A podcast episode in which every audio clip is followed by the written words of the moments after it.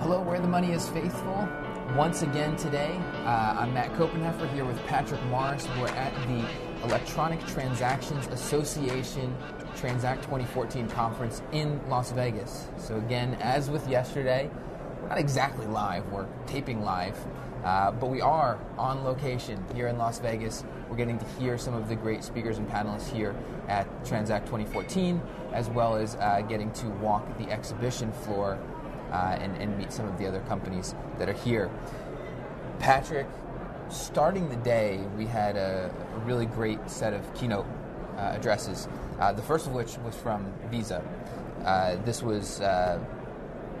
Well, let, let, me let me just kick it over to you. What, what jumped out at you um, from from this keynote from Visa, um, which I think touched on a lot of really interesting areas? Yeah, the, one of the really interesting things to me, Matt, uh, coming and hearing from Visa was just the reality that the payment industry itself. There's been seemingly a, this really interesting blurring of the lines between who some of the, the more traditional payments providers are, whether it be Visa or MasterCard, but really, you yeah, this influx of, of new dynamics coming from Google and Amazon, and really there has begun this blurring of the lines from those companies. And so you've got that song stuck in my head now.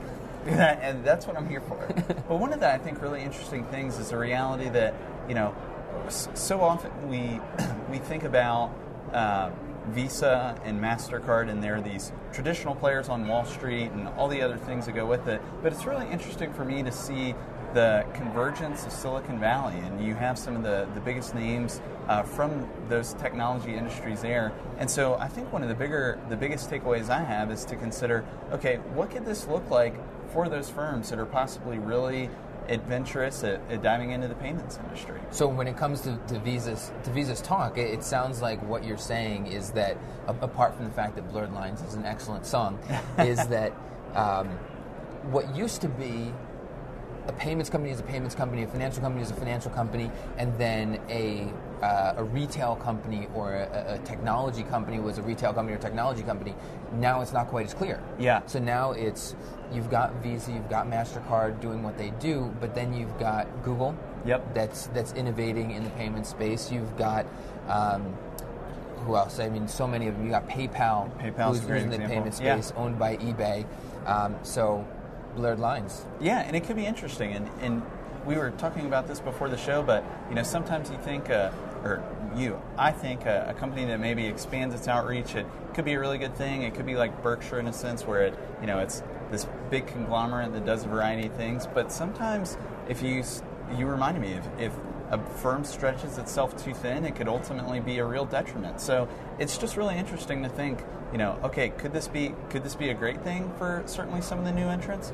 Possibly, but mm-hmm. could it be a bad thing? That's also a great possibility as well. So yeah. it's just really interesting to consider all that. Yeah, I think the key is whether it plays into that whole ecosystem. So I, I think that works well for Google. We'll talk a little bit more about that in a minute.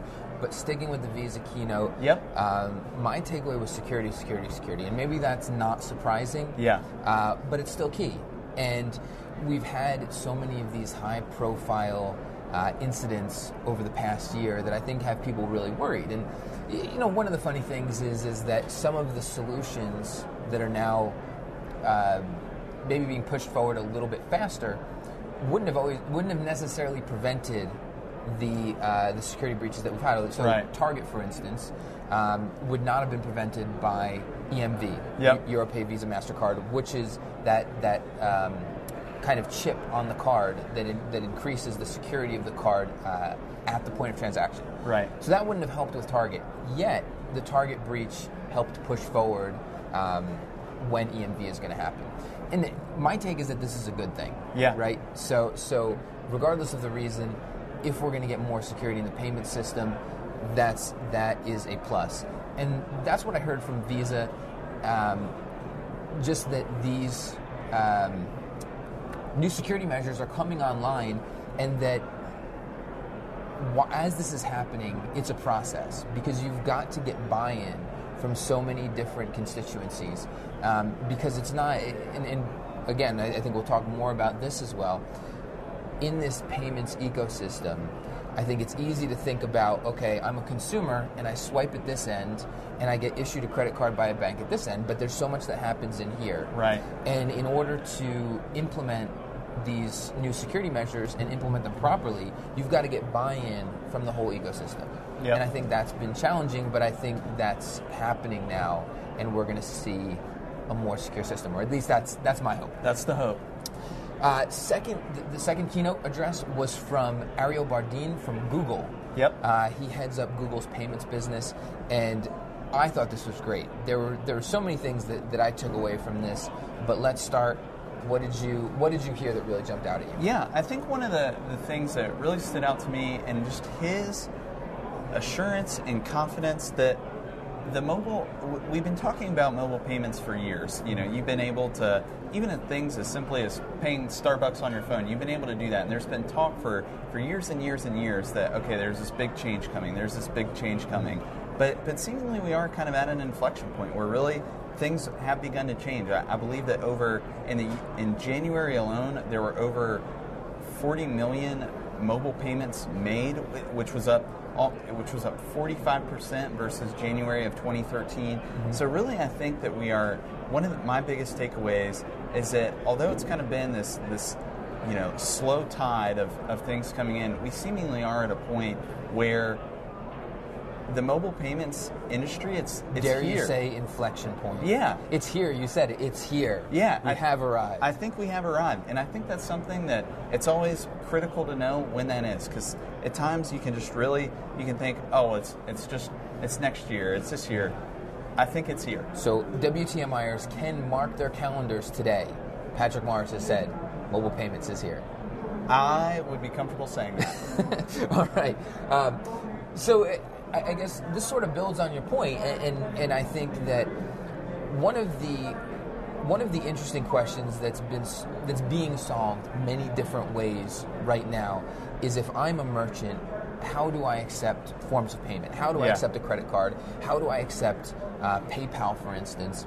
And one of the one of the things that, that Bardin was talking about in his address was that now the, the Google Tap to Pay, you can go in and, and app developers have access to the technology that you can build an app and, and, and set it up with uh, Tap to Pay. So you- Yeah. so that allows a customer to use their Google Wallet, interact with a merchant with Tap to Pay, and uh, I mean this to, to me this is huge because um, when when you think about small businesses in particular, I mean this this isn't this isn't about a a, a Walmart or even an Amazon Yeah. because they have the resources to do a lot of different things when it comes to payments.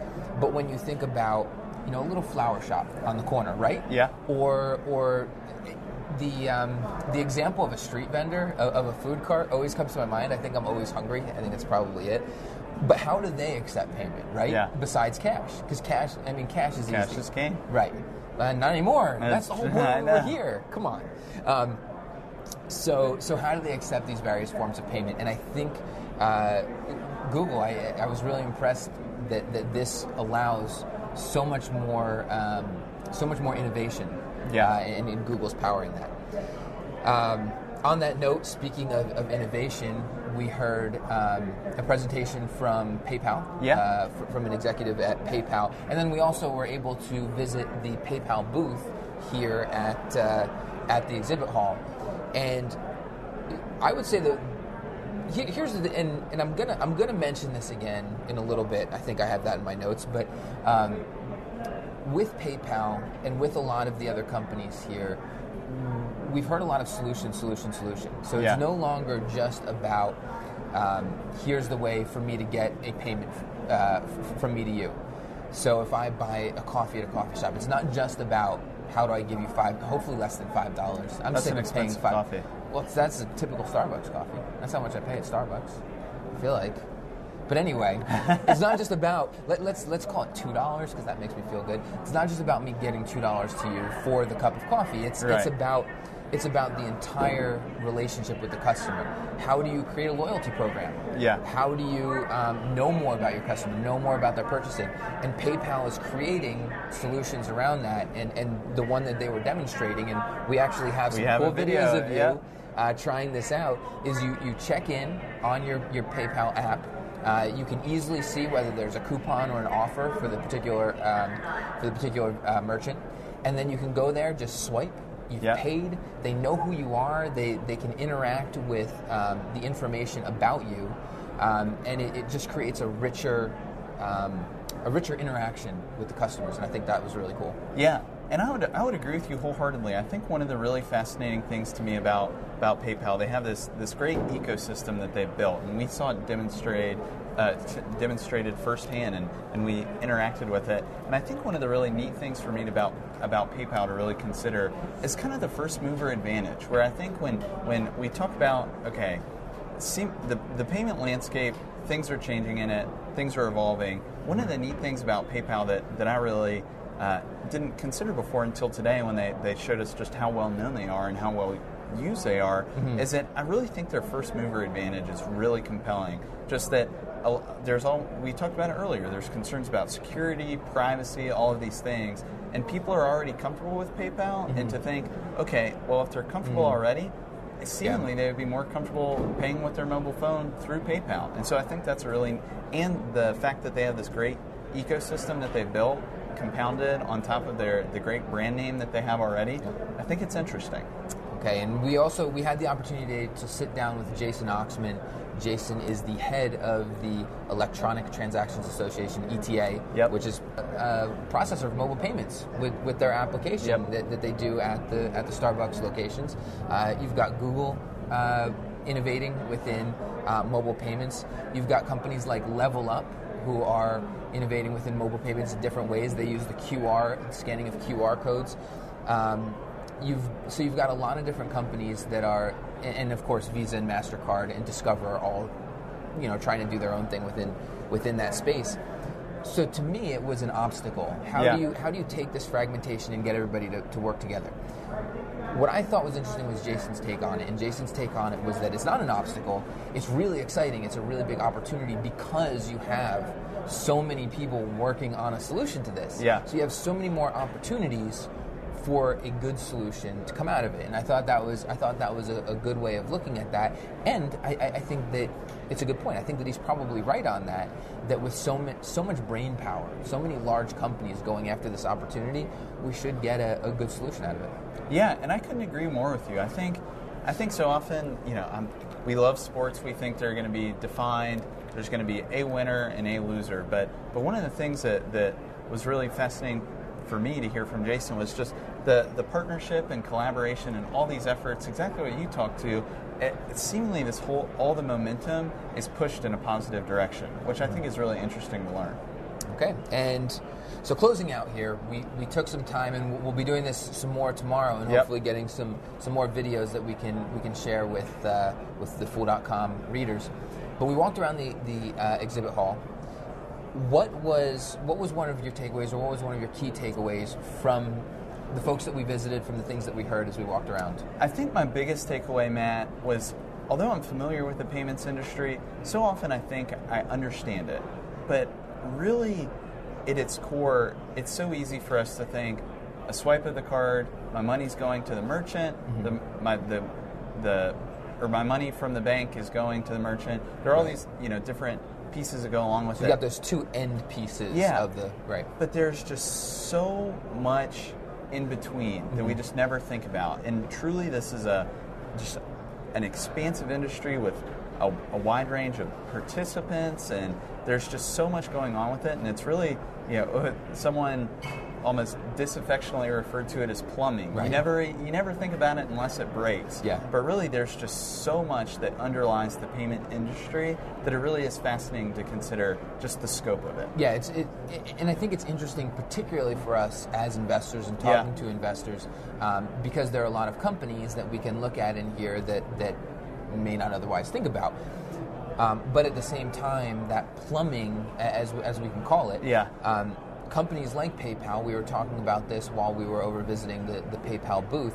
Uh, companies like PayPal are looking to make that disappear just the way plumbing does, just the way electricity does, where when you're at home, you don't think about where does my electricity come from? How does this water get into my house so that I Yeah. can flush the toilet and that works? and they want to see payments be the same thing. That it's not something that you think about; it's just something that happens. Yeah. Um, now, as, as far as my takeaway, that, that kind of rolls into it. I mentioned this a little bit before, but it's this solutions kind of thing where it's it's not just anymore about I'm going to transact, I'm going to give you money for this transaction.